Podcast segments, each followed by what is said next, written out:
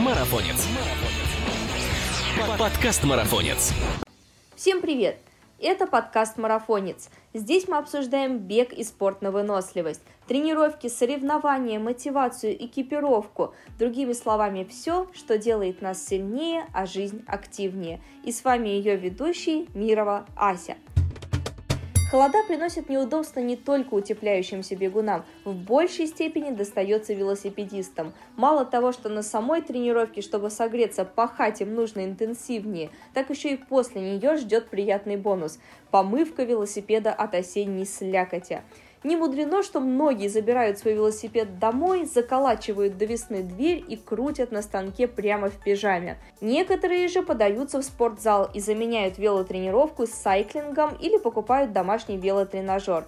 Движения вроде бы выходят похожие, и можно подумать, что вело и сайклинг – это слова-синонимы. И действительно, какая разница, чем заняться? Сделать кардиотренировку на велотренажере, велостанке или заезд на велосипеде – Крутишь себе педали и все тут. Оказывается, не все так просто. И сейчас мы объясним разницу между этими тремя видами физической нагрузки.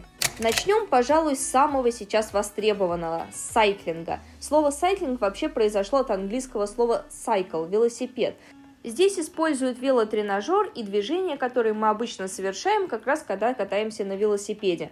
Крутим велотренажер или тренируемся на велостанке. Только если вот на велосипеде или велотренажере мы спокойно и расслабленно крутим педали, то на занятии по сайклингу в фитнес-центре тренер не позволит вам просто болтыхать ногами, а руками прокручивать ленту Инстаграм. Прежде всего нужно объяснить, что сайклинг – это групповое, высокоинтенсивная и интервальная тренировка, и происходит она на стационарном велосипеде. Проводят их обычно в студии под зажигательную музыку и команды тренера. Ученики не просто направляют всю энергию в педали, но они успевают отжиматься от руля, выполнять танцевальные движения, скручивания и многое другое, что прокачивает не только нижнюю часть тела, но и верхнюю. Началось все в 80-е годы прошлого века, когда один новозеландский новозеландский тренер придумал соединить велоспорт с хореографическими движениями и силовыми упражнениями.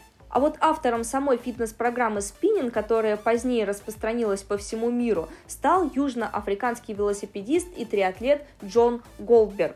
История проста. Однажды ночью во время тренировки Голберг чуть было не пострадал, после чего решил отказаться от ночных тренировок и начал заниматься в помещении. Но вот сайклинг до верхней части тела был разработан только в 2006 году. На языке оригинала она называется кренкин, и именно эта система повсеместно распространилась в нашей родной стране. Оказывается, сайклинг делится еще и на несколько видов. Они отличаются друг от друга по интенсивности и набору дополнительных упражнений. Первая из них идет с ровным темпом. Такие тренировки ничем не отличаются от езды на велосипеде или велотренажере. Вторая разновидность – это езда с частым педалированием. Сеанс имитирует спуск с горы в ускоренном темпе. Выполняется он сидя. Третьим вариантом велотренировки является езда с частым педалированием стоя. Она направлена на качественную проработку мышц нижней части тела. А еще можно чередовать смены положения сидя и стоя, а также варьировать уровень наклона туловища. В этом случае тренер задает определенные интервалы, во время которых группа принимает то или иное положение, при этом сохраняя темп езды, медленный с высоким сопротивлением или быстрый с оптимальным сопротивлением. Сайклинг хорош еще и тем, что в нем можно имитировать подъем в гору. В данном случае тренер может потребовать от учеников как медленный темп в положении стоя или сидя, так и ускоренный темп в том же положении стоя или сидя. Для развития скоростных качеств необходимо выполнять спринты. Тут нужно крутить педали в положении сидя или стоя и на короткие промежутки времени выдавать свой максимум. А также существуют тренировки с утяжелением. В качестве утяжеления можно применять специальный жилет либо гантели в руках.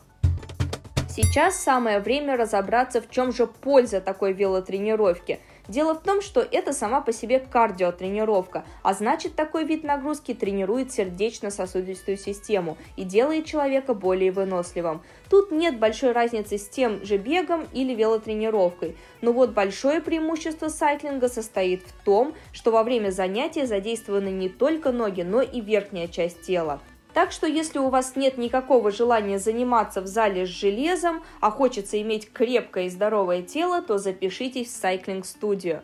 Ну и приятная новость. Соблюдая здоровую диету, что очень важно, с сайклинг-тренировками можно быстро избавиться от лишнего веса. Такая интенсивная нагрузка сжигает около 500 калорий за полчаса. И еще есть дожигание калорий, которое происходит после тренировки в течение 24 или 48 часов. Однако заниматься в студии придется не менее двух раз в неделю, а лучше и все 3-4.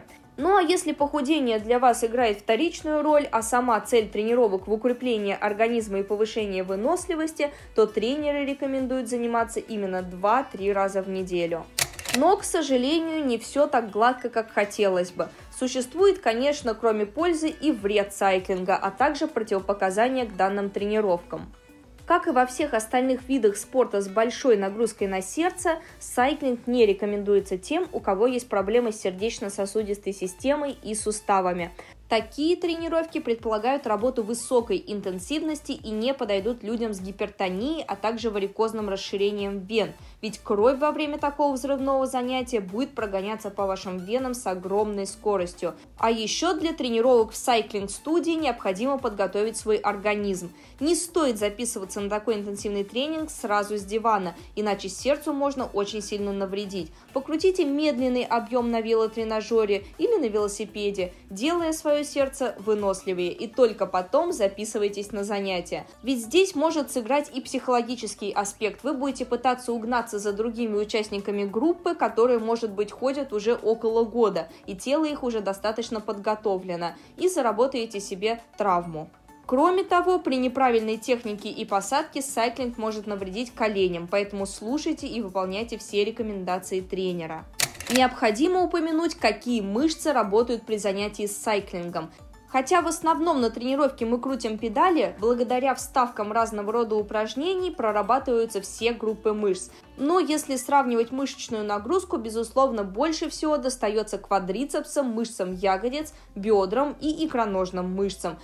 Хотя если тренер включает в программу блок отжимания от руля, то вот вам и нагрузка на верхнюю часть, на мышцы рук и на грудные мышцы. Отжимание на одну руку позволит нагрузить боковые мышцы пресса, а отжимание с отведением локтей в сторону еще и мышцы спины. В сайклинге занимающийся попеременно принимает два положения – сидя и стоя. Когда человек встает из седла, задействуется большее количество мышц. Для лучшего эффекта некоторые упражнения совершаются с использованием гантелей или утяжелений. Об этом мы уже поговорили.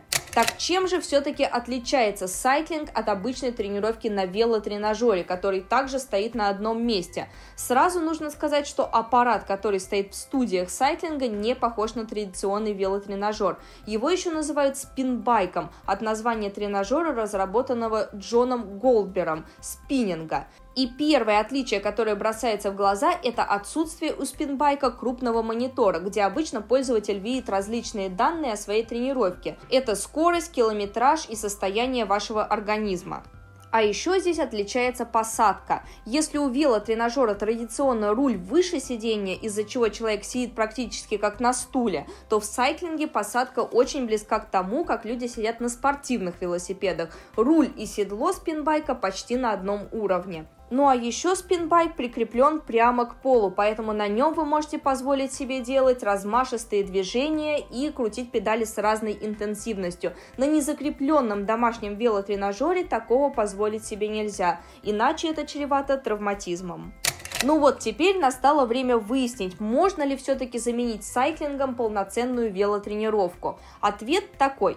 В межсезонье некоторые триатлеты и велогонщики так и поступают, если у них, конечно, нет велосипедного станка. Ведь, как мы писали выше, посадка на спинбайке очень похожа на ту самую посадку шоссейного велосипеда. Сайклинг точно так же прокачивает дыхательную сердечно-сосудистую систему, укрепляет сосуды и будет держать в тонусе основные рабочие мышцы, которые необходимы для велогонки. Тренировка в студии сайклинга позволит проработать мышцы еще и в верхней части тела. Спортивную форму таким образом атлет в ноль не потеряет. Другими словами, марафонец дает зеленый свет на замену велотренировок сайклингом. Осталось выяснить только, какая экипировка подойдет для таких занятий. Но здесь можно надеть как обычную футболку и шорты, так и свою привычную экипировку для велосипеда – джерси и шорты с велопамперсом. Не используйте только широкие брюки, они могут зацепиться за педали. Ну а вот с обувью здесь такая история. Обычные кроссовки с твердой подошвой или велотуфли – выбор будет зависеть от той студии, в которой вы занимаетесь, и от правил посещения. Одни клубы используют вело велотренажеры с контактными педалями, другие со стандартными. И, конечно же, не забывайте брать с собой воду и полотенце, ведь во время тренировки с вас 7 потов сойдет, и нужно будет обязательно восполнить потерянную жидкость, а лучше и натрий. Если вы решили заниматься самостоятельно вне группы, то вот вам несколько упражнений для сайклинга. Классическая продолжительность занятия в студии составляет обычно 45 минут, но в группе могут сократить до получаса или иногда продлить до 90 минут. На разминку уходит 10 минут, 30 минут основное занятие и 5 минут заминка и растяжка. Упражнения могут быть следующими. Движение из танцевальной хореографии, отжимание в одну сторону и на две руки, отведение таза, чередование положений стоя-сидя, ну а также другие движения, которые создаются по усмотрению тренера. Еще вы можете найти некоторые движения в видеоролике, он размещен у нас на сайте в одноименной статье. Ну а в заключение правильным будет сказать, чего делать никак нельзя. Ошибки начинающих сайклеров. Прежде всего, не нужно гнаться за результатами. Ни тренировки, не гонитесь за теми, кто опытнее вас. Повышайте нагрузку постепенно. Во-вторых, плотный прием пищи перед занятиями не рекомендуется. Если спокойному катанию еда никак не помешает, то вот на высокоинтенсивной тренировке это даст вам неприятные ощущения. Закончите прием пищи за полтора-два часа до начала занятия. Что касается сайклинга дома, то не стоит пенять на YouTube и остальные видеоролики. Если вы никогда не бывали на сайклинге, то возьмите несколько занятий в группе под присмотром тренера, который поможет правильно настроить под себя велотренажер и научит выполнять упражнения без вреда для здоровья. Ну и, конечно же, не забывайте про растяжку. Растяжка имеет огромное значение, поскольку помогает мышцам быстрее восстановиться и избежать синдрома отсроченной боли. На второй день после тяжелой тренировки она неизбежна. Поэтому упрощайте себе жизнь и следуйте простым и логичным советам марафонца. Надеемся, что после таких замечательных советов, которые нам дала автор данной статьи Соня Коротич, вы станете настоящими специалистами по сайклингу. Так что если морозиться на улице нет никакого желания, вы знаете, что делать. А я напоминаю, что с вами был подкаст «Марафонец» и его ведущая Мирова Ася. И не забывайте подписываться нас на тех платформах, на которых вы нас слушаете. Впереди еще много интересных тем и гостей. Пока!